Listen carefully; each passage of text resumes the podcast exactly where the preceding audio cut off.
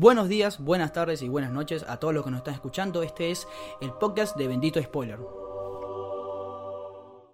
Bienvenidos a un nuevo episodio del podcast de Bendito Spoiler. Mi nombre es José Rey, estoy junto a Cristian Benítez. Hola, mm, buen día o lo que sea. Bueno, ni tan juntos estamos, estamos haciendo este capítulo una vez más por Skype, porque básicamente la cuarentena sigue. Este es ya nuestro tercer episodio durante esta cuarentena, nuestro pequeño aporte a la gente que, bueno, que escucha el podcast, así de alguna manera se pueden eh, distraer un poco. Eh, acuérdense que nos pueden también, ¿no? Porque tampoco es que hacemos maravillas.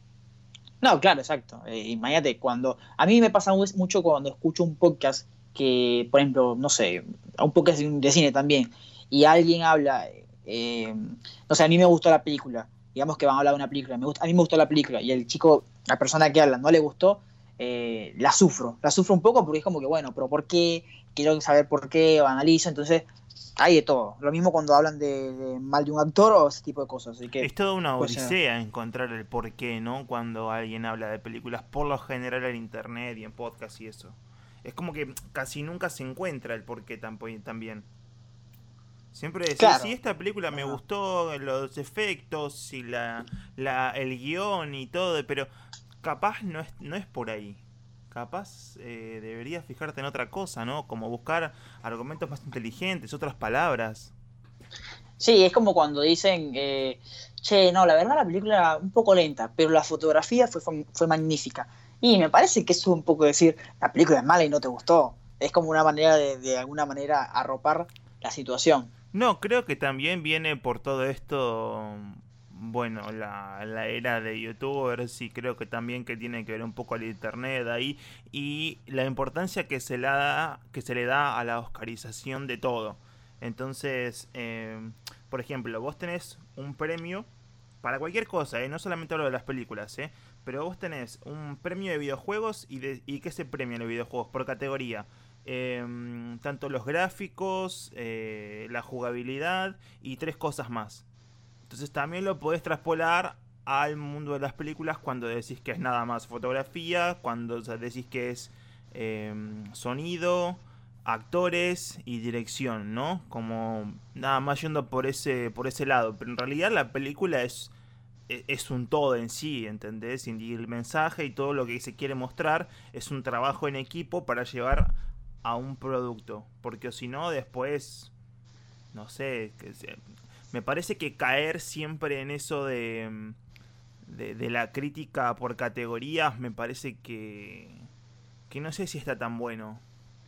Sí, no, no, es que a veces no sabemos a qué apunta realmente. Ok, Roger Dickens, como siempre lo hemos dicho, o yo por lo menos en este podcast, es un genio. Pero bueno, Roger Dickens no, pero Roger Dickens, solo, Pero Roger Dickens puede hacer un trabajo fenomenal, como pasó en 1917 y a la vez 1917 es una película de verga porque no te cuenta nada.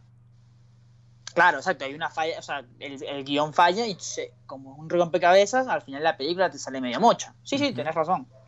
Em, bueno, recuerden que nos pueden seguir a través de nuestras redes sociales, arroba Benito Spoiler, Twitter e Instagram, y bueno, siempre está pendiente del podcast. Antes de comenzar, eh, recordarles o anunciarles, por si no saben, que Bendito Spoiler, por lo menos yo en este, esta ocasión, José Rey, eh, se unió al un podcast eh, amigo, se llama Importa un Bledo, lo pueden conseguir también en su página de Instagram, que tienen, creo que Facebook también tiene, arroba Importa un Bledo, y me invitaron para hablar un poco sobre Tiger King. Eh, Christian no fue porque no vio Tiger King, muy mal todavía. nosotros igual nos comentamos. Tengo, tengo las manos ocupadas en otra cosa. No, está, está totalmente entendible, es, totalmente entendible. Eh, pero lo, realmente les invitamos a escuchar ese podcast, eh, no solamente para que, bueno, eh, escuchen un buen episodio de un buen análisis de Tiger King, que es un fenómeno cultural en este momento, está que está superando los números de Stranger Things, entre otras cosas, sino bueno, también para que conozcan otro tipo de contenido, como el que hacen ellos, y además, también para que vean el nacimiento de lo que será seguramente varios crossovers que haremos en varios análisis o futuras participaciones. Así que los invitamos, arroba eh, importa un bledo, igual así lo consiguen también el podcast suyo en Spotify. Eh, Cristian, ¿cómo estás? ¿Cómo vives la cuarentena? Acá, eh, contanos la situación de Argentina, porque aquí mucha gente por ahí nos, nos escucha que no es Argentina y entiende lo del coronavirus, pero no sabemos cómo se vive acá. Pero vos también podés contar la situación argentina si vos también vivís acá. bueno, bueno, pero, pero contame tu experiencia, por favor, quiero saber tu experiencia. Nada, estuvimos hablando un toque antes de, grabar el capítulo, como en la preproducción, eh, dijimos que hay mucha gente en la calle, a pesar de que, bueno, todavía se rige y parece que va a regir por un par de semanas más el tema de la cuarentena obligatoria. Eh, más que nada en el sector metropolitano, o sea, las grandes urbes, los grandes centros urbanos que acaparan millones de habitantes y que por eh, consecuencia, una vez que se deshabilite la cuarentena, eh, obviamente va a llevar a una cantidad de contagios enorme. así que por lo general se prevé en todos los medios de comunicación que el Ministerio de Salud está tratando eh, con todas las medidas y el poder que tienen de extender la cuarentena por lo menos hasta principios de junio que es que ahora se prevé que va eh, a representar el máximo pico de infectados. Eh, entendemos que este igualmente es un podcast de cine pero no está exento para nada de la situación mundial que se vive. No, para nada, más porque realmente ha afectado el cine de una gran manera, ya lo hemos comentado y ya mucha gente a esta altura lo sabe, muchas eh, productoras Creo que todo el mundo lo sabe. Sí, sí, el cine está cerrado, no va a haber películas por un tiempo, así abren las películas. Hoy me pareció bastante mm, curioso porque pasé, bueno, yo tengo el permiso de circular por la calle y ah, pasé por enfrente de, de un complejo de, cine de, estas cadenas multicines y estaban bajando mercancía, como que estaban reponiendo con camiones. Bueno, me eh, parece curioso. No pregunté porque estaba de paso, pero es interesante igual. No sé si tendrán, tendrán data o algo. Da miedo un poco. Da miedo. Lo que sí podemos decir es que usted, eh, persona empresaria que esté escuchando este podcast, puede atreverse a, ¿por qué no invertir en los autocines? Sí, como bien lo escucha, Australia, por ejemplo, una gran movida para empezar a pensar en cine de la manera antigua, el autocine. Es una buena manera, por lo menos, en, sí, a, sobre la simple vista parece una buena manera para retomar el cine y bueno, que, se pague y que haya eh, movimiento. No tenemos que estar en las, en las butacas, pero un autocine me parece algo por lo menos viable. No sé cómo lo ves tú. Eh, si me habiliten hoy el autocine, igual no iría. No saldría a ningún evento social que involucre más de, no sé, cinco personas, ya diría ya. En un principio estaba como un poco confiado con todo esto, diciendo, bueno, la verdad que las estadísticas son bastante favorables para la gente joven como nosotros, pero eh, después la cosa cambió, ¿viste? Y no sé, me da un poquito de miedo salir. Exactamente. Eh, bueno, pasando un poco ya, eh, además de lo que usted hace y la situación del coronavirus, ¿vio alguna película, una noticia, una serie, algo que quiera comentar? No, bueno, de hecho estuve, no, no, pará, pará. Estuve viendo eh, en estos días, porque no quería verla cortada, entonces estuve viendo capítulos de Ver Call Saul. No la terminé de ver, sé que se estrenó esta semana el último capítulo, el décimo de la anteúltima temporada. Em, así que no la terminé de ver, pero estuve viendo capítulos. No quería verla separada y ahora por obligación estoy viendo separada. O sea, mal lo mío, pero... Eh, nada, estuve viendo, llegué creo que al capítulo 7, me faltan 3 más. La verdad es que el, nivel. No puede, ¿en serio? ¿En serio? ¿Me estás diciendo que te faltan tres capítulos? O sea, me faltan tres capítulos. No, no, no, te quiero, no, a ver, no, no, te quiero emocionar al pedo, pero eh, los, son los tres mejores capítulos de, de, la serie. Pero no, no tengo. No tengo el hype instalado, así que no. No. No, no.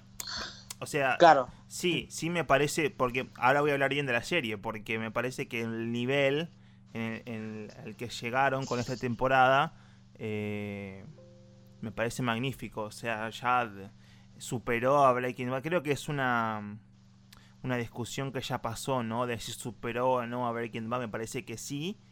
Pero de todas formas creo que también llegó a lograr como su propia independencia como serie. Y el nivel que está llegando y generando esta serie me parece que está muy por encima de toda la que está en este momento. Es decir, no compararla con Breaking Bad, sino compararlas con la serie de este momento. Y me parece que la mejor del momento es Better Call Saul. Sí, eh, coincido, tiene... A mí me parece que hay dos series de las, en, el último año por lo menos que, son las que están reinando, que, realmente merecen un buen revisionado, que son Better Call Saul y Succession. De resto, las demás, como siempre, hay buenas series, pero hasta ahí. Eh, pero no, lo de Better Call Saul es una locura a nivel guion, a nivel fotografía, a nivel de actuaciones, a nivel todo. Todo, es, es, realmente. Es que aparte de la historia que es atrapante, que a mucha gente le interesa, o sea, tiene como esta reversión popular de llegar como a mucha gente, y aparte la cosa cinematográfica, la cinematografía de toda la serie es espectacular. Y esta temporada, como muchos dicen, eh, sí, es la mejor de todas, es la, mejor de toda la serie. Son cinco temporadas, la quinta, mm, la frutilla del postre. Esperemos que siga así. No sabemos cuándo va a llegar la última temporada, la sexta y la última, porque, porque coronavirus, ¿no? Claro, Sí, bueno, eh, por ahora está confirmado, como dice, que la sexta sea la última, pero eh, igual no, como que no me, no, no, me preocupo porque si le va a dar más tiempo a Vince Gilligan para pensar y pensar y pensar, y si es que no tiene el final, que me imagino que lo debe tener, pero pensar cómo comunicarlo mejor, eh, por mí que siga el coronavirus, no pasa nada. Bueno, tampoco así. No. Ese mensaje igual. Todo por Better Call Saul. Em, bueno, ahora sí, entrando un poco en, la película o el tema en general que vamos a hablar hoy, eh, como seguramente lo, bueno, lo habrán visto en la foto y en el título, eh, hoy vamos a hablar un poco de La Conversación, la película de Francis Ford Coppola que se estrenó en 1974. Eh, ¿Por qué elegimos esta película, Cristian? ¿Te recuerdas? Pues estamos al pedo. Sí, sí, pero no, no, no me acuerdo exactamente por qué esta. No, eh, porque estamos eh, tratando de buscar, eh, como no hay películas obviamente en el cine, estamos tratando de buscar películas clásicos, porque antes de, de las películas de ahora habían un montón de otras películas geniales que también está bueno tocar más allá de que todos los, los, fines de semana o las semanas hablamos de, las, de los estrenos más importantes de la cartera como agarrar esta oportunidad de estar todos los días encerrado para hablar de joyitas que quedaron atrás. Exactamente. Eh, yo por lo menos la conversión nunca la había visto, pero era un título que a mí me llamaba mucho la atención porque eh, muchos críticos y, el internet en general a veces, porque también Twitter eh, y algunos podcasts colaboran a eso, decían, muchas personas decían que es la mejor película de Francis Ford Coppola.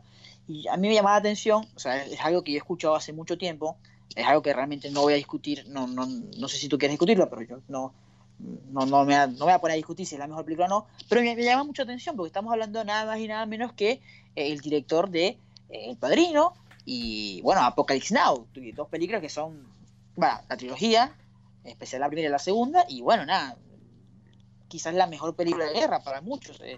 Eh, la película también más complicada, la producción más complicada de la historia. entonces me, llamaba mucho la atención por qué la conversión podría haber, se podría, podría ser la mejor película de él eh, cuando no dudamos de su talento.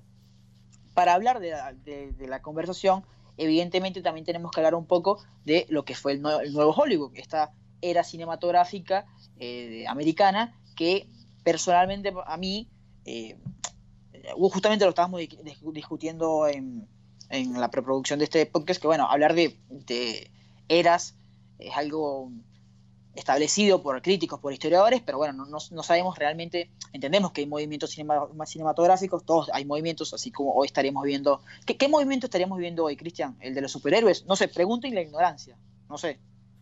No, vos habías planteado como una idea de que el nuevo Hollywood vendría a ser, bueno, lo que se conoce como un nuevo Hollywood, pero eh, digo, toda esa época de mediados de los 70 en la que aparecían Scorsese, Coppola, De Palma, Spielberg y demás. Eh, pero yo creo que la, mm, en esa época fue que se estableció como nuevo Hollywood, así hago comillas que no la ve nadie porque esto es radio. Em, hmm. pero en esa época se había establecido como, no sé, como... Todas estas épocas se establecen como en periódicos, en, eh, periodistas y demás que dicen, este es el nuevo Hollywood. Claro, pero lo dijiste a mediados de los 80. Yo creo que el nuevo Hollywood, o si querés como una época más contemporánea de lo que significa o de lo que puede resignificar el nuevo Hollywood, es toda esta cosa de agarrar universos cinematográficos para, para traer, eh, no sé, a un público más popular y, y, tener más ganancias, porque obviamente el mercado y Hollywood eh, nunca se distanciaron, entonces me parece que va por ahí hoy el nuevo Hollywood, vuelvo a hacer las comillas, totalmente al pedo.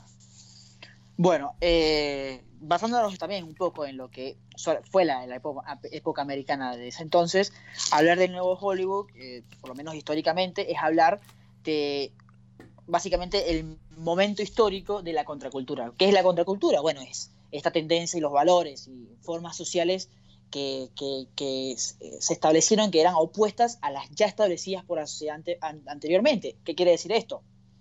Es hablar de, de, nuevo Hollywood, de la contracultura, es hablar de la guerra de Vietnam, es hablar de la, de reinversión de los hippies que se convirtieron en activistas, es hablar del asesinato de Sharon Tate, Charles Manson, es hablar de, eh, bueno, Nixon, es hablar de los, de de papeles del, Pentágono, que lo vimos hace poco en The Post, es hablar de Watergate, es hablar básicamente de que toda una sociedad, toda una sociedad, todo un país empezó a criticar y a descreer justamente de las instituciones, básicamente justamente del gobierno, del sistema capitalista, entre otras cosas. Eso en la parte americana. Esto eh, dio pie a que básicamente el cine dijera, che, aquí hay algo interesante que comentar, eh, que, está lleno de, primero, temas muy tabú, eh, como las drogas, por ejemplo, está la violencia, la sexualidad, que en ese momento había, pero de una manera eh, su explicación no era, o sea, la transmisión, la comunicación, la parte cinematográfica ni la narrativa había llegado a un nivel como para realmente hablar de eso. Y en el nuevo Hollywood que eh, algunos historiadores, y, por ejemplo si vimos, bueno, todos los que vimos Once Upon a Time en Hollywood, y la, entendimos, eh, habla un poco de eso, de justamente la transición de, una época clásica en el cine americano, de, repleta de western, a pasar a justamente nuevos, nuevos rostros, rostros jóvenes. Y aquí es básicamente cuando entra la escuela de la nueva ola americana, o la generación del 70, que está confirmada nada más y nada menos que por Francis Ford Coppola, el director de hoy, eh, Martin Scorsese, Brian De Palma, George Lucas y Steven Spielberg. Eh, Spielberg y Lucas por ahí se, se distanciaron un poco más del de, contenido de nuevo Hollywood, porque se fueron más empezaron con el nuevo Hollywood, pero luego se fueron más al blockbuster, que fue otra reinvención que, muchas personas consideran que termina matando el cine, y básicamente esta generación. Y bueno, quedan también, está Scorsese, De Palma, Francis Ford Coppola, que son directores que, eh, bueno, eh, instalaron este tipo de narrativas y este tipo de historias. Básicamente estamos hablando de Taxi Driver, de Contacto en Francia, de La Conversación, del Padrino, de, eh, sí, entre otras películas eh, de, bueno, eh, El Graduado, entre otras. es una época realmente interesante, muy interesante.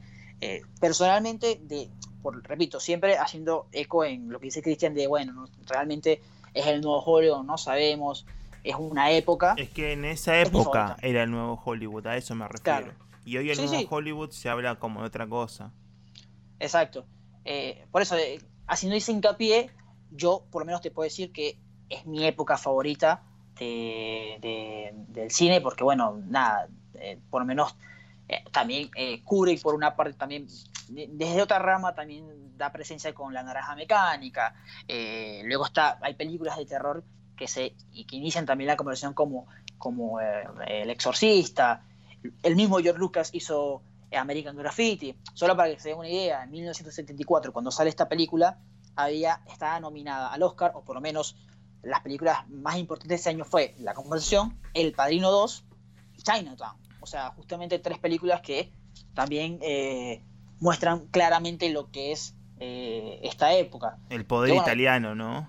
Sí, o sea, a ver, bueno, también es, algo que siempre se menciona que, el neorrealismo italiano, eh, de alguna manera, y también la narrativa italiana, entra, e influye directamente, o sea, influye de una manera muy importante en lo que es el nuevo Hollywood. Es que son todos tanos encima.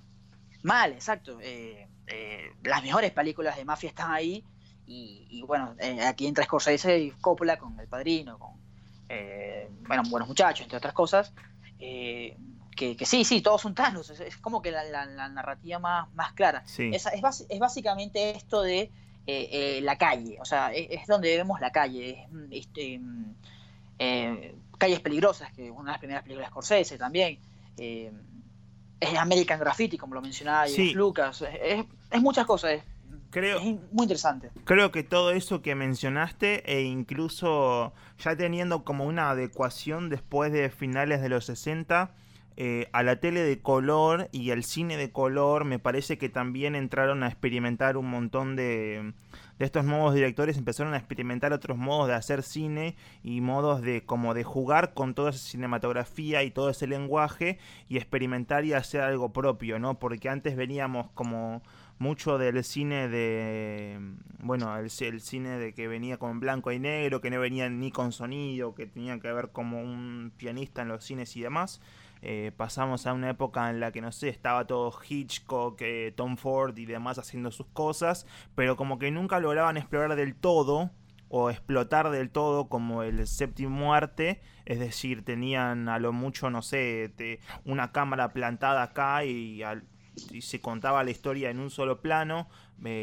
acá se empieza en este nuevo Hollywood, en esta nueva época de la que decimos, eh, como a experimentar estas cosas de plano secuencia y, eh, la simetría de todo es como, y no sé, también hay como todo un juego y comienza todo el juego de entre el caos y, lo perfecto que puede ser un plano de Kubrick, ¿no? Porque Kubrick tiene, desde la, mi mirada mm, hacia el cine de Kubrick, puedo decir que es tan perfecto el plano y tan simétrico todo que a la vez también pueden jugar un montón de contrastes por el color y el tono de luz y demás que le puedes poner a, una, a un plano.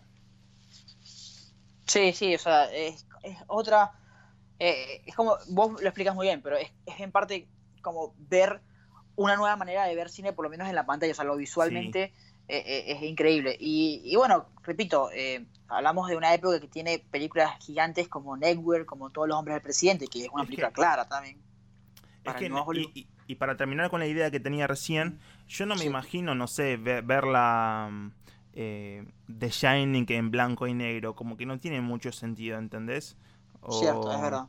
O, no sé, películas como esta, por ejemplo, eh, La conversación, no te la imaginas en blanco y negro porque capaz que no puede existir algo así, porque me parece que predomina mucho como la mano que le ponen los nuevos directores a esto. Por eso creo que fueron tan reconocidos y por eso tan reconocida esa época.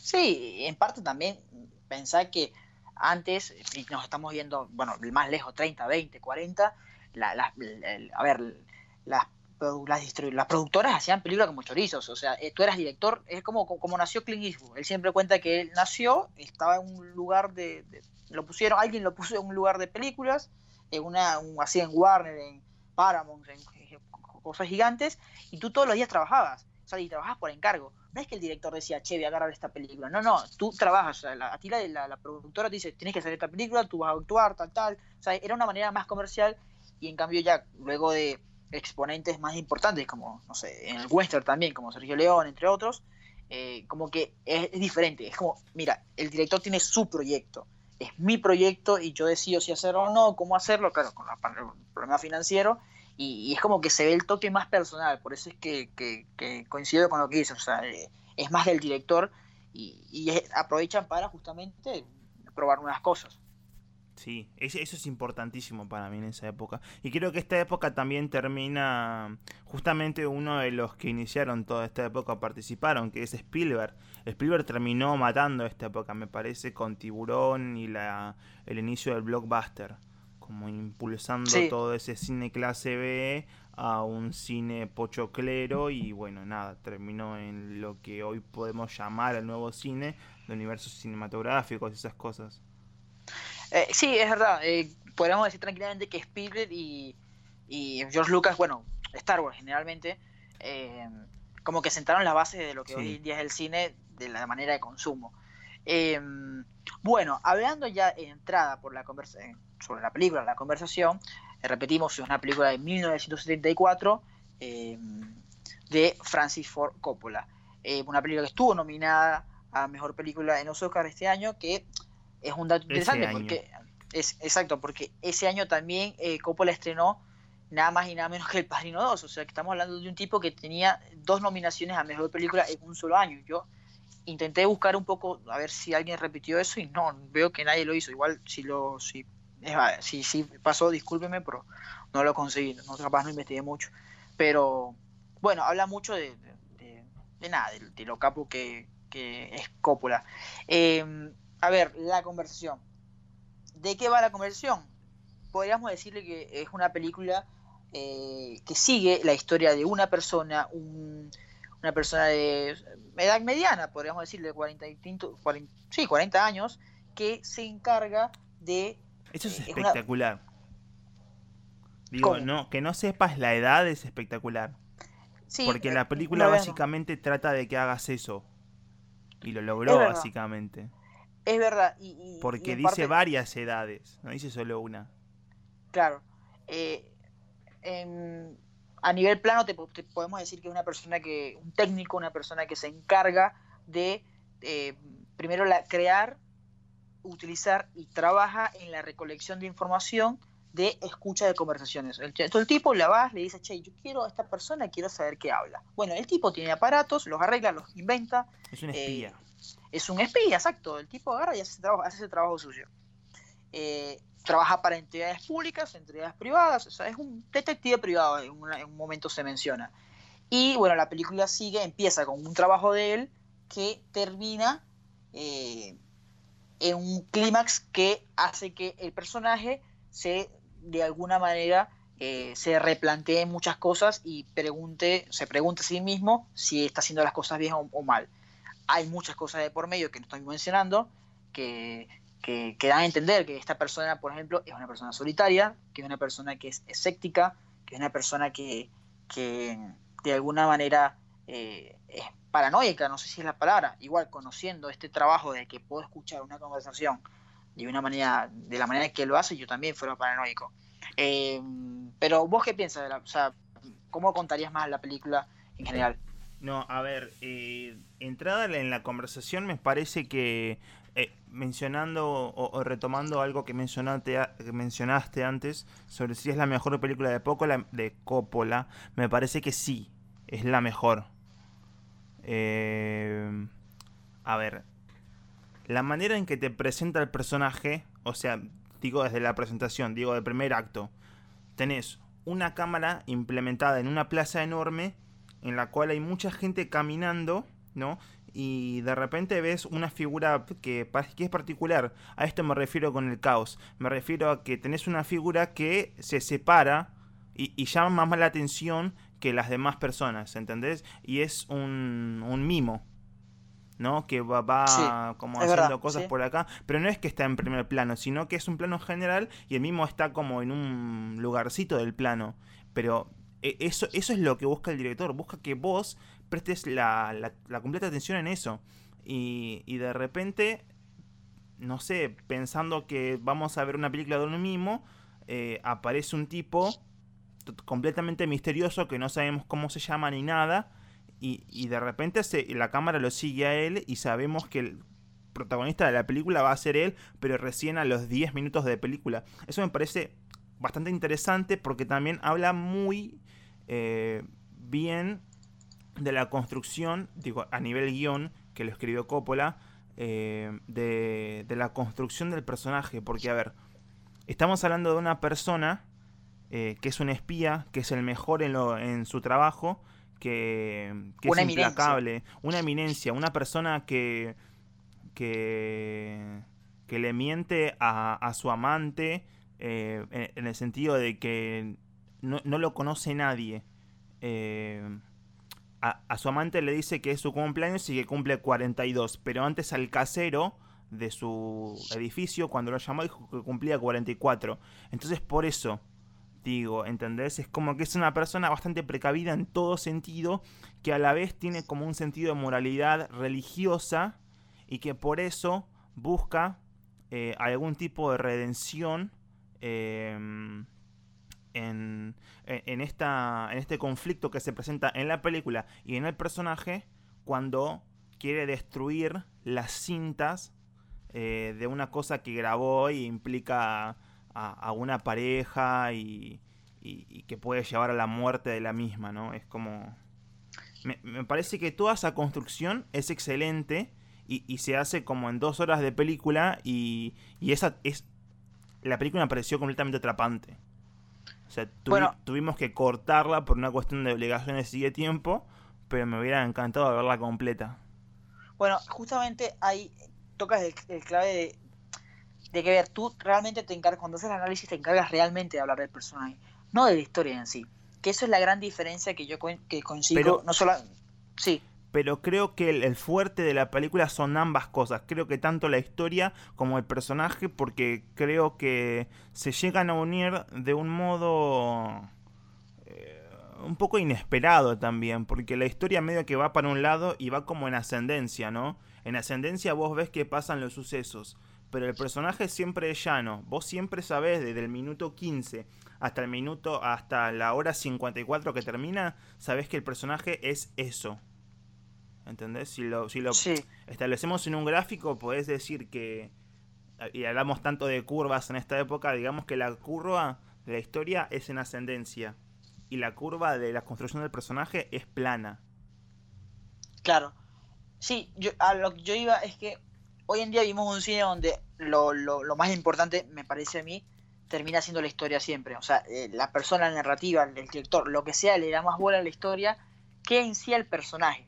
En este caso, y bueno, también habla mucho del nuevo Hollywood, pero ya para que dejen de escuchar que diga nuevo Hollywood, enfocándome en la película, habla de que justamente esto, el personaje es lo que realmente importa y la transición, este derecho de cómo es, cómo convive su conflicto interno, es lo importante, porque la historia, a ver, la historia es buena. O sea, todo lo que está pasando, de que, es la conversación que grabó, el traje de fondo, es bueno, es interesante. Ahora, es tiene, magnífico. Tiene un excelente plot twist también. Eh, claro, tiene un excelente plot twist. Ahora, ahora, eh, o sea, eso es magnífico. Ahora, la historia en sí es magnífico, es interesante y mira, es un caso más de, de, infidelidad que al final termina al revés, con el plot twist, que, pero a lo que voy es que es interesante, pero no memorable. O sea, a mí no generalmente, ok, me, me, gustó, pero fue hasta ahí. O sea, no me vuelve la cabeza. Ahora, el personaje en sí, la manera de, de, explicarlo, la narrativa en la que cuenta, eso todo lo que tú dices de eh, cómo es tan plano, cómo se mantiene tan firme, cómo, cómo eh, escapa de algunas maneras de, de, cualquier contacto, con, cualquier eh, contacto con, humano con una persona real.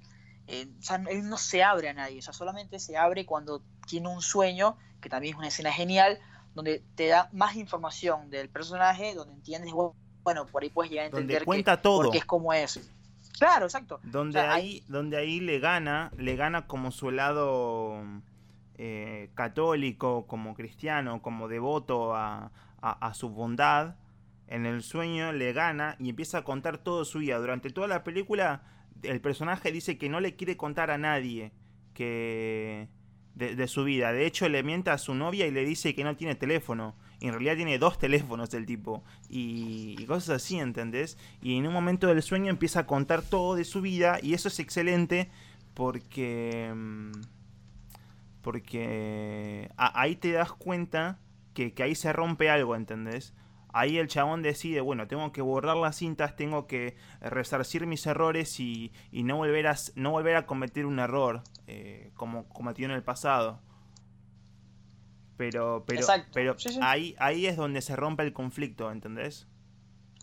Claro, porque básicamente, eh, o sea, por un lado tienes eh, un juego tecnológico muy interesante, que me dio miedo y todo, porque dije, verga, si eso si, si es tan fácil, va, si es fácil no. Encima, si en ese entonces era tan complicado, y ahora, me, hoy en día, actualmente, escuchar una conversión debe ser súper fácil. No sé si tanto, pero mm, es como todo el mundo que tampoco conocemos, ¿no? No tenía idea de que había espías de micrófonos. Tipo, si tenés espías de, no sé, las películas de Misión Imposible y demás, eh, cuando ves espías tenés algo así, ¿viste? Pero tenés como esa imagen, pero me parece que también esto explora como el otro lado, el lado B de los técnicos y, la gente bien nerd, ¿no? No, no eh, tanto eh, como... claro, incluso vemos una convención... Como los agentes de Cipoll.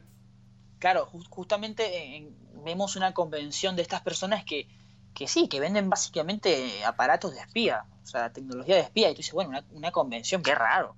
Y, te la presenta y justamente te presenta también, que es algo muy interesante, te presenta a un personaje que es como su competencia, en la película te introducen a un personaje que dicen, este es el mejor, eh, bueno, no sé si la palabra sería escuchador de conversaciones o persona que arma estos aparatos y los usa, de la costa este, tú eres eh, el personaje de Jim Jackman, que, eh, de Jim Jackman, que ya, lo estaremos comentando. Eh, ya lo estaremos comentando. Él es el mejor de la costa oeste. Entonces, como que el otro, que también es no tan bueno como.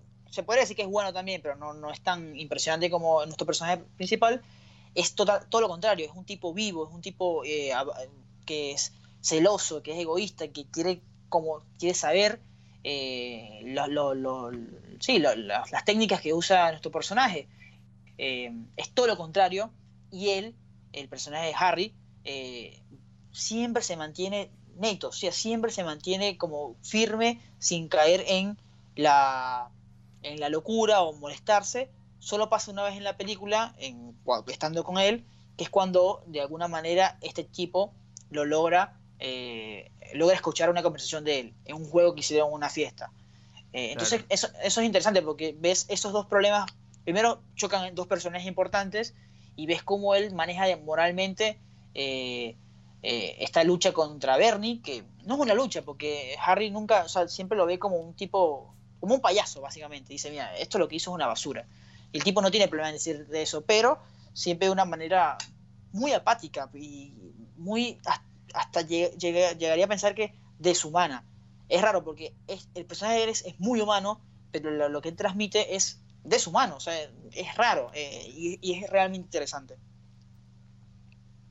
Sí, no, eh, no, e, es, más de lo que hablábamos, del conflicto ¿no? que interno que tenía tanto de su parte más analítica y fría y esto de ser el, el mejor y el más profesional de todos y que el chabón te da como la eh, la idea de que podría vender a su mamá por unos dólares y, todo eso, ¿no? Y de repente, no sé, quiere salvar la vida de, de dos personas que no conoce y que tranquilamente podría vender por 15 mil dólares y, y, nada. Eh, me parece que ese es el alma de la película. Eh, creo que el final también corresponde mucho porque el tipo resulta que no... Bueno, las cintas llegan a manos del director, que es Robert Duvall, el director de la empresa, el malo de la película, así entre comillas, de vuelta con las comillas, es al pedo, pero eh, cuando llegan a manos de Robert Duvall, que es el director de la empresa, eh, nada, el tipo actúa de vuelta fríamente y, todo hasta, hasta llegar eh, Ay, me estoy adelantando mucho igual. Pero bueno, en esta conversación que, se escucha entre dos personas es de la esposa del director de la empresa que lo está engañando con otro. Claro. ¿No? Bueno, entonces en esa conversación se escucha de que se iban a encontrar el domingo a las 3 en, en el hotel Shakhtar. Y, y que nada, te da como la idea de que el director va a ir a matarlos. Y, ahí se produce un plot twist muy interesante, que a mí me pareció excelente, porque en el momento que lo vi, digo, me paré y estaba para aplaudir, pero no lo hice porque, no sé, estoy solo en la habitación, medio cuarentena, ¿viste? Sí, o sea, yo, realmente yo, tampoco lo vi venir, más que todo porque si hay algo que nos ha enseñado eh, esta generación es que al final las cosas siempre salen mal. O sea, al final las cosas van a salir, no mal, pero al final las cosas siempre van a salir eh, como mal para nuestro personaje. Si nuestro personaje, si el personaje Harry realmente quería salvar a esta pareja, eh, esto, no iba, esto no iba a pasar. Pero todo lo contrario, realmente eh, hay un muerto también, pero como en otra jugada. Sí, es, interesante y a mí me gustó mucho. Repito, eh, a mí la, parte que, o sea, siempre el conductor de humano de Harry siempre fue el que me llevó la película, pero la, la historia tiene un buen giro. No, sí, y, y, también como esta idea de que siempre los poderosos van a ganar y demás, y, y resulta que la historia termina en, algo completamente contrario. Eh, para destacar también el papel de Harrison Ford, ¿no? Que en esa época no estaba muy, muy visto, pero era, eh, era un bebé en esa época. Digo, para la gente que vaya a ver la película y se sorprenda, eh, sí, es Harrison Ford, que parece más Luke Skywalker que otra cosa, ¿no? Claro, y esto es interesante, a ver, repetimos la historia. Francis Ford Coppola, Steven Spielberg, Scorsese, em, sí, Scorsese y George Lucas son como son los mejores amigos, o sea, son tipo los amigos de, la universidad, no sé si estuvieron juntos, no recuerdo, pero son los tipos que, que, no solamente no, cambiaron... Spielberg no fue a la universidad. Bueno, eso, dije universidad como para, para, entender que los tipos se conocen desde muy chicos, desde el núcleo, desde cuando estaban aprendiendo. Era, eh, su, era, su grupo de, ir a tomar y salir. Claro, exacto. Y entre todos entre todos, efectivamente todos, se ayudaban. Tipo, ¿ves como que yo te diga, Cristian, che, Cristian, ¿me ayudas con esto? Bueno, vení. Pero, pero Harrison Ford no agarró el papel de Han Solo cuando él estaba trabajando de carpintero en la casa de George Lucas. Exacto, y por eso te, cuento. Eh, un año antes de, de, la conversación salió American Graffiti. American Graffiti es una película, es la primera película de George Lucas y la única que hizo además de Star Wars. Es una película que es muy buena y estuvo nominada al Oscar.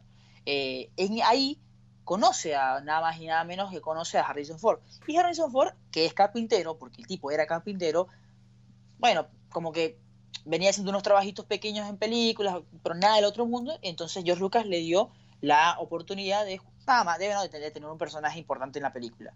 Eh, el productor de American Graffiti es Francis Ford Coppola. Amigos, se entrelazan justamente eh, Francis se hizo pana, se hizo amigo, sí, también de Harrison Ford y le dijo, che, venite. Y es una constancia, porque eh, eh, como verán, Harrison Ford también sale en Apocalypse Now en papeles pequeños. Acá tiene uno más grande, pero en papeles pequeños. Recordemos que esto es 1974. Star Wars, que es lo importante para muchos, es en 1977, tres años después. O sea, Harrison Ford en el mapa realmente no estaba, no existía. Pero bueno, tenía esos pequeños laburitos donde le ayudaba. Creo que ya era igualmente un icono de la moda, él era como el modelito, medio como esas personas que, que hoy son eh, muy subestimadas, ¿no? Como diciendo, vos sos la persona de la tele o el famoso de tal. En esa época creo que también se lo reconocía como una persona que, que tenía como el porte, era, una, era un, un hombre muy bello en esa época, entonces tenía como tapa de revistas y demás, no se daban cuenta de que atrás de eso había como todo un talento, me parece que el tiempo y, y, el trabajo que tiene él en las películas y demás, porque agarró papeles chicos, eh, nos terminamos dando cuenta de que había un, gran actor atrás de todo eso. Eh, exactamente. Eh, bueno, eso, siempre, o sea, la relación, justamente, justamente la relación Francis Ford Coppola y Lucas es muy unida.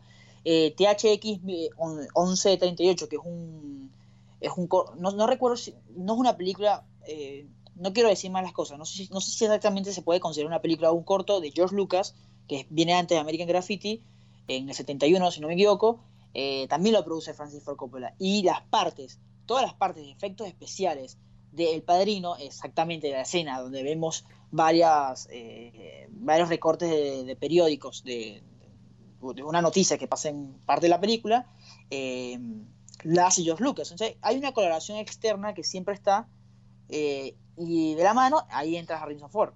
que bueno, como vos lo decís, retomando la película, tiene un personaje. Tiene un personaje, o sea. Es importante el personaje. Es muy importante. Y, creo que lo hace a los Harrison Ford. No, sé por qué siento eso. Yo soy las personas que dicen, no, eso no es así. O sea, Darín no, es no es que hace papeles a lo Darín, no. Por algo Tarantino dice que es el Al Pacino de, de, de, Latinoamérica. Pero eh, acá como que lo ves y dices, che, Harrison. O sea, te veo en el papel de Han Solo. No, yo creo que acá también hay una diferencia. Eh, no sé, si vamos a hablar de, del lado actoral, creo que hay una diferencia entre todo lo que interpretó. Hay una diferencia entre Han Solo, Indiana Jones y los Ah, no, papeles sí. chicos que tiene Harrison Ford. Me parece que tiene su versatilidad también. No, no creo que sea algo así como Darín.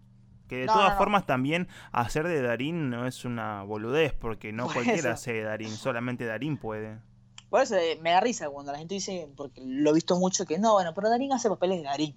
Y bueno, mira, a ver, cuando Tarantino dice todos que... en una época, ¿no? Vamos a ser sinceros. Por eso, pero cuando la gente, pero yo digo, bueno, pero a ver, cuando Tarantino dice que es el Al Pacino de Latinoamérica, y creo que no puede ser Darín, o sea, no, no sé, es raro, es raro la cosa. Eh, de la película como tal, ha- hay algo que, hay una escena que te haya gustado mucho, o sea, que tú dices, che, esta la partió. No, creo que más que nada el, el principio me quedo con eso y el plot twist del final. Después también eh, te diría el final final de todo, pero la verdad es que mm, no sé si aporta mucho. Esto de que le agarre la locura al final de todo, que rompa toda la casa buscando micrófonos y demás. Eh, no, creo que solamente eso. El principio de la película y el plot twist me parecieron muy interesantes. De vuelta, o sea, estamos hablando de un talento como Coppola, digo, la, la mano de, direccional que tiene él para poner eh, imágenes acá y allá y buscar como una vuelta de o un cambio en los planos, como veníamos hablando de, la, de algo característico de esta época, de que, eso, de que esas personas experimentaban con los planos y lo- los colores y demás. Eh, acá está todo detallado. Digo, alguien que ve la película y tiene un mínimo conocimiento se da cuenta eh, que es una película diferente. Sí, eh, a mí también todas las escenas que mencionaste me gustaron mucho. Hay una escena en particular que es cuando termina la fiesta que organiza en su propio lugar de trabajo, Sí. luego de la convención, con, donde cuando se queda con una chica, que una chica se, se nota que, que quiere algo de él, eh, porque le insiste y le insiste para que le, le dé bola, básicamente.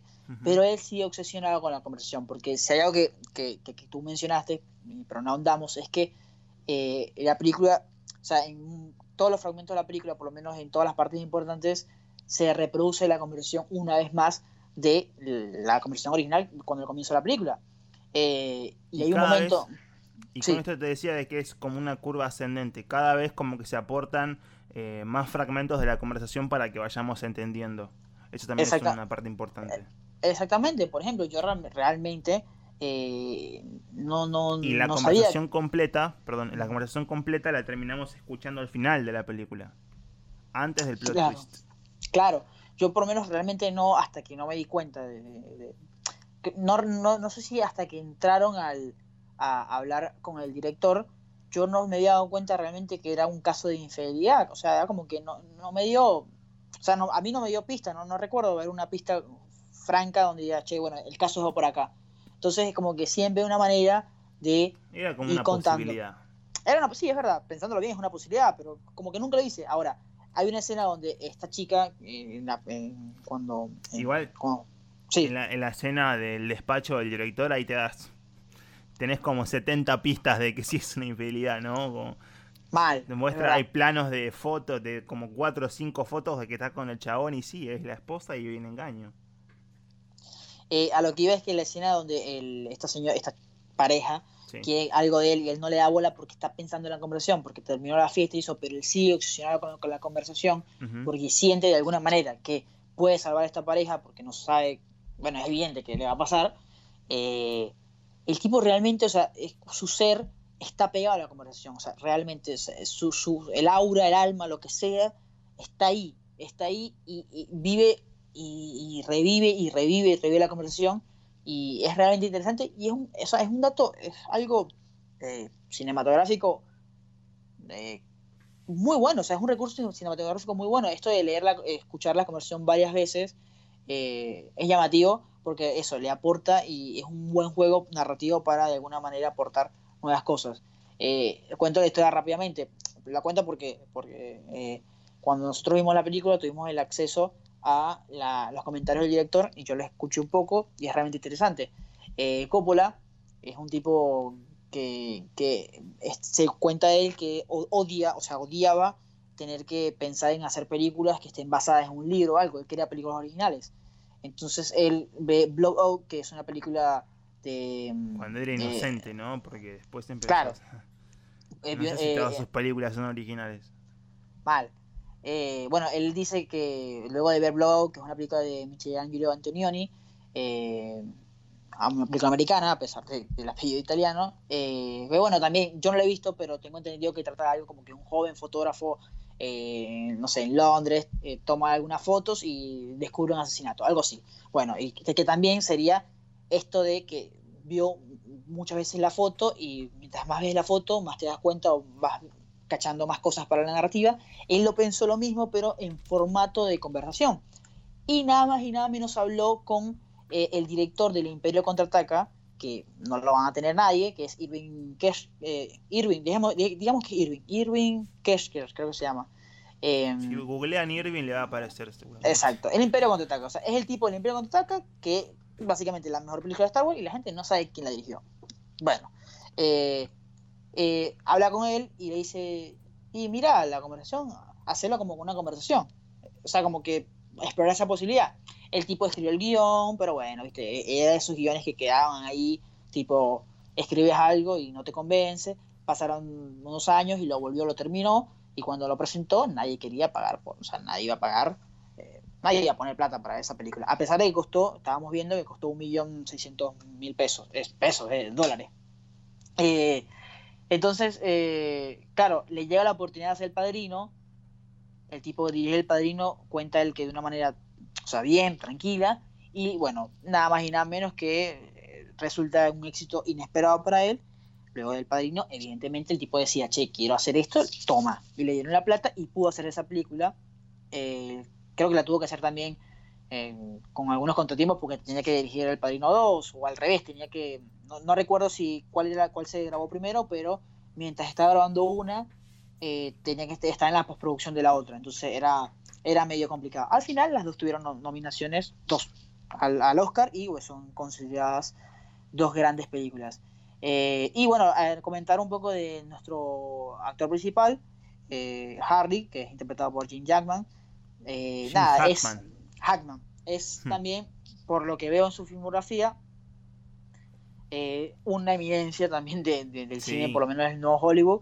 Yo lo, lo, tengo básicamente porque vi Contacto en Francia, porque repito, me gusta mucho esto, el nuevo Hollywood está, era este movimiento, e investigando me di cuenta que la mayoría de los críticos considera que si tú quieres entender esto, tienes que ver Contacto en Francia, que es la mejor película, es una de las mejores películas de la historia y que hoy en día no se graba. La vi, me llamó mucho la atención este personaje y cuando vi que estaba en la conversación dije, ah, mierda, ahora me interesa mucho más. Eh, y pero no, bueno, también tiene, tiene varias películas, el tipo apareció en Superman, eh, eh, también creo que estuvo en la, segunda parte también de, de Contexto de Francia, no recuerdo. O sea, sí, estuvo en Bonnie Clyde, tuvo varias nominaciones al Oscar, eh, si no me equivoco. Eh, por Bonnie Clyde estuvo nominado a Mejor Actor de Reparto, por el Contacto de Francia que ganó Mejor Película, también ganó el Oscar a Mejor Actor. creo que luego después hizo Mississippi, Incendio en Mississippi, no, no recuerdo bien el nombre, discúlpeme. Y bueno, nada, es un, es un gran actor, un gran actor que bueno, también ha ganado BAFTA, Globos de Oro, entre otras. Eh, además de que está nada más y nada menos que nuestro querido mm, John Cassavetes, que es el, también el actor de, eh, aparece en El Padrino 1 y en El Padrino 2, tan importante, y en Tarde de Perros. Em, bueno, no, realmente recomendamos, bueno, yo recomiendo ver La Conversación, es una gran película. No me atrevo, o sea, realmente no quiero caer en la discusión de si es la mejor de, de o no, porque no tanto por el padrino, lo digo porque por, Apocalypse Now, o sea, lo de Apocalypse Now es una locura. Eh, me gustó mucho la conversión. Eh, creo que, es más, creo que esta, esta película de conversión como que veo más rasgos de, director que en Apocalypse Now. O sea, como que lo siento más a él cómodo. Y bueno, evidentemente era más cómodo porque es un proyecto mucho más chico a lo que fue Apocalypse Now, pero eh, no, no sé si tienes algo más que agregar, Cristian, sobre la conversación. No, no, para nada. Yo creo que ya hablamos todo. Eh, bueno, si quieres pasamos rápidamente ya para ir cerrando, si tienes alguna recomendación. Eh, sí tengo, tengo, voy a dar eh, Phone Booth o La Última Llamada, es, la, Es una película que ya vieron todos igualmente. Vos también seguramente ya la viste y no te acordás porque el título es medio raro y medio eh, categórico generacional, pero es una película de Joel Schumacher. Es el director de, películas reconocidas como 8M eh, con Nicolas Cage. Hizo eh, Tiempo, para, Tiempo de Matar de 1996 con Matthew McConaughey. Y las dos películas peor ranqueadas de Batman, ¿no? Porque está la película de Val Kilmer, eh, Batman Forever, y Batman y Robin con George Clooney con las tetas esas que le pusieron al traje.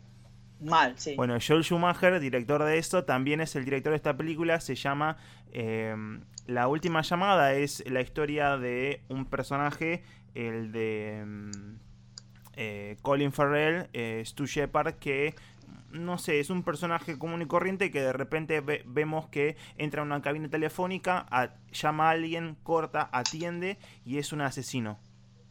Un ah. asesino, un francotirador que lo tiene al acecho. Y, y, toda la historia entonces se centra como en, esta, en esta esquina donde hay está Colin Firth eh, llamando a este asesino y el asesino le dice que haga cosas y si no mata a alguien. Entonces, por ejemplo, tenés a, a Colin Firth cagándose de risa del asesino y, y, le dice, a ver, demostrame que sos el asesino. Y pla, le, le pega un tiro a un juguetito que está al lado. Y dice, no sé, capaz es un truco. Y demostrame otra cosa, pla, mata a una persona que está en la calle. Entonces a partir de esto se empieza, empieza como a generar la conmoción y la, eh, la trama y el conflicto y me parece que, es una película que, de nuevo, vio todo el mundo, pero que está buenísimo como recordar ahora, y más en cuarentena, estamos encerrados, eh, me parece como una buena eh, opción como para ver por ahí. Eh, la película también está guionada por Larry Cohen, es la persona que, que guionó, entre otras cosas, esta, que es la última llamada, y la película del celular, la película que llevó como al estrellato a, a Chris Evans. Sí, sí, sí, la, tengo. Eh, por mi parte, no, yo realmente quería mm, recomendar que le dieran la oportunidad a empezar a ver, más que todo, tipo información, más que recomendación, porque seguramente la verán. Eh, el nuevo documental de Netflix, no sé si es, nuevo, no sé si, creo que es nuevo porque se está, se está, estrenando de manera simultánea con Estados Unidos, con, e por ESPN, que es, The Last Dance. Es nuevo, entonces sí, el documental de Michael Jordan yo, mira, yo, a mí me encanta el deporte. Ojo. Sí. Hay mucha gente que dice que es el documental de Michael Jordan. No es el documental de Michael Jordan. O sea, es un personaje importante, pero es el documental de la de la época del 97-98 de, de, de los Bulls. Claro, que es el último, que es el último año de la dinastía. Ojo, lo digo con mayor de respetos a mí me encanta el deporte, ¿eh? Y es más, si, si alguno realmente me conoce por ahí y ve mis redes sociales, yo tengo programas deportivos y todo, me encanta, estudio eso. Yo no tengo ni puta idea de básquet, o sea, entiendo lo básico, pero no tengo ni puta idea y juego horrible básquet. Eh, y, y, yo entiendo a Michael Jordan y, o sea, a, a veces los partidos de básquet me, me, me, Mira, te lo digo que yo de chico fui mucho a la cancha, o no sé se puede decir a la cancha también de, de básquet y vi muchos partidos pero a mí hay algo que me saca la piedra, que es tantas faltas, tanto tiempo perdido, me saca la piedra, no me gusta. Y hay veces que el básquet la paso mal, porque mm, no sé si es que me aburro o no. No tengo ni puta idea. Ahora, este documental, cómo se, cómo se está contando, es súper interesante, ¿eh? ¿eh? Lo que están presentando, porque presentan dos capítulos cada semana, es súper interesante. Ojo, repito, no tengo ni puta idea de básquet, solo sé que Jordan es un capo, pero no sé ni qué hizo, lo básico. Eh, no sabía la historia que nos presentan, no la sabía y, nada, realmente está muy interesante, me llevó a emocionar bastante, o sea, me llegó a ver, me, me, agarró. Y va, esto básicamente es por si acaso ustedes no lo han escuchado, que existe esta posibilidad, este documental, vayan y denle una oportunidad, porque está muy bueno, está muy bueno. O sea, me hice fanático del básquet. Ok. Y también quiero agregar que más allá de eso también está muy copado que, que, investiguen la historia detrás de todo esto, porque esto se grabó todo en la temporada del 97-98 de la última temporada de la época dorada de los Bulls, eh, y cuando ganaban su sexto anillo de la NBA, y, y también la historia que está detrás, porque ah, esto, esto, se iba a liberar escuchame, me este es malísimo, eh, me este es muy mal. No sabía. Todo el mundo lo sabe, boludo, eso no, pasó en 30 años. Yo no investigué, vi, soy hijo de puta. No, no, pero está genial, está genial para investigar atrás de todo esto, porque eh, lo que pasa es que esto se iba a liberar ya tenían el aval de todos para que esto se libere en esa época, como eh, era un proyecto que la NBA quería tirar después de esta temporada, como el año 2000 o cerca de, más o menos rodeando los 2000, pero la única persona que no estaba de acuerdo con todo esto era Michael Jordan. ¿Por qué? Porque se lo muestra a él como una persona muy antipática, como un villano de la película. Y en esa época, bueno, se lo reconocía como el, chico estrella, como una persona bonachona, que hizo la película de los Looney Tunes, ¿entendés? Como alguien que hace una película con los Looney Tunes podría ser mala. Eh, entonces, nada, había como toda una conspiración atrás de eso, de que le iba a arruinar la carrera. Y me parece que hay toda una historia interesante atrás de, atrás de todo eso, que está muy bueno que vayan googleando y buscando noticias. De hecho, el propio Michael Jordan eh, salió a decir que, estaba un poco arrepentido de dar el sí para que se pueda eh, dar a ver todo este material. no, no. Bueno, Michael tú firmaste un contrato, capo, decidiste. Yo sé que eres capo, pero pará, capo, no, no, Y pero fíjate que es tan capo que como para que no salga esto durante 20 años, era la única persona que, que, podía dar el permiso de que salga o no. Bueno. Igual estamos eh, hablando de una persona que trascendió el deporte, ¿no? El, deporte de Claro. Entonces, de por sí es más que interesante. Claro, y más no, yo tengo, tengo entendido que es un tipo que es bien visto, o sea, que no, no sé, no... No, no, no, en el documental dicen, no lo vi, no lo vi, lo pienso ver, eh, pero eh, las declaraciones de Michael Jordan decía que lo iban a ver como una persona como con un liderazgo muy asqueroso y horrible. Claro. Así pues, que por, eso digo que yo pienso que eh, a nivel general, a nivel general él es una buena persona, o sea, se, conoce como una buena persona en el documental. Y yo quién sabe. Digo, es una persona que llegó que tuvo tanto éxito en esa época, algún palo se habrá dado. Bueno, igual está su compañero Rockman que, que el tipo nada, es amigo de, Kim Jong-un, o sea, eh, claro, eh, es otra cosa. Bueno, Cristian, eh, como siempre, un honor, otro podcast, otra película contigo. no sé si tanto igual, capaz estás inflando un toque. No, pasa que estamos hablando a la una mañana, viste, tengo sueño y eso, entonces bueno, las, palabras se me caen. bueno, recuerden que nos pueden seguir a través de nuestras redes sociales, arroba spoiler, arroba ok y arroba crisis infinita. Eh, nada, como siempre le decimos, si a ustedes les llega a interesar este podcast, pueden ayudarnos dándolo a conocer. sí, dándolo a conocer, diciendo a un amigo, che, mirate este podcast. Nosotros no vamos a ganar plata de esto, o sea que si lo hace o no, no es que vamos a ganar plata. No sé que no, no, no, no te sientas comprometido. Si se bancan una hora toda la semana, joya.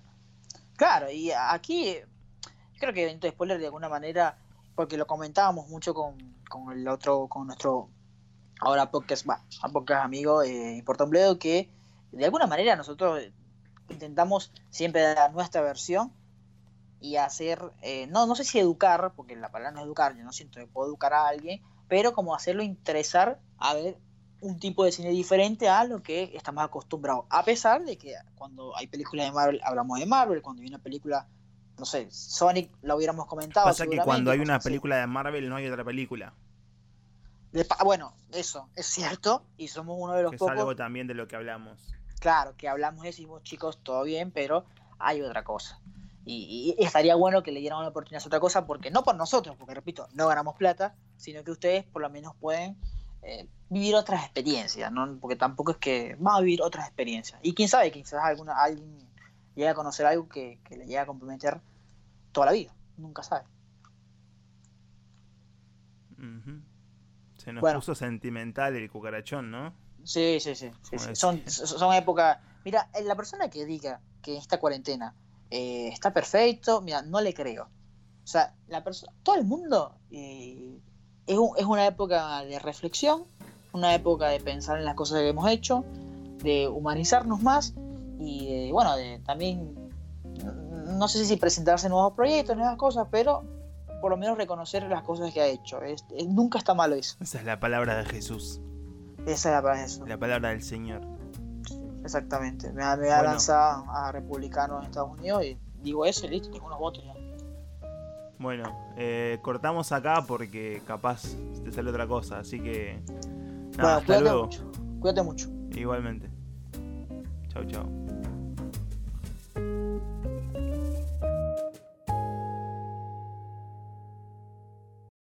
¿Un marcador automático? ¿Es legal? No quiero que te aprendan, Homero. No pasa nada. Ni que embauques a los vecinos. Ah, mira cómo funciona. Tiene todos los números del pueblo programados. Los llama automáticamente uno por uno y les da mi mensaje. Eh, oye. ¿Aló? Al... Saludos, amigo. ¿Quiere verse Es... Esa malvada grabación de nuevo. Ha llamado toda la noche. Desconecta el teléfono. ¿Aló? Saludos, amigo. Te digo que desconectes el teléfono. Pero puede ser mi mamá. ¿Aló? Changos. Ned, si no desconectas ese teléfono, vas a dormir afuera en el pasto. ¡Cállense ya, maldita sea! ¡Dejen dormir al prójimo!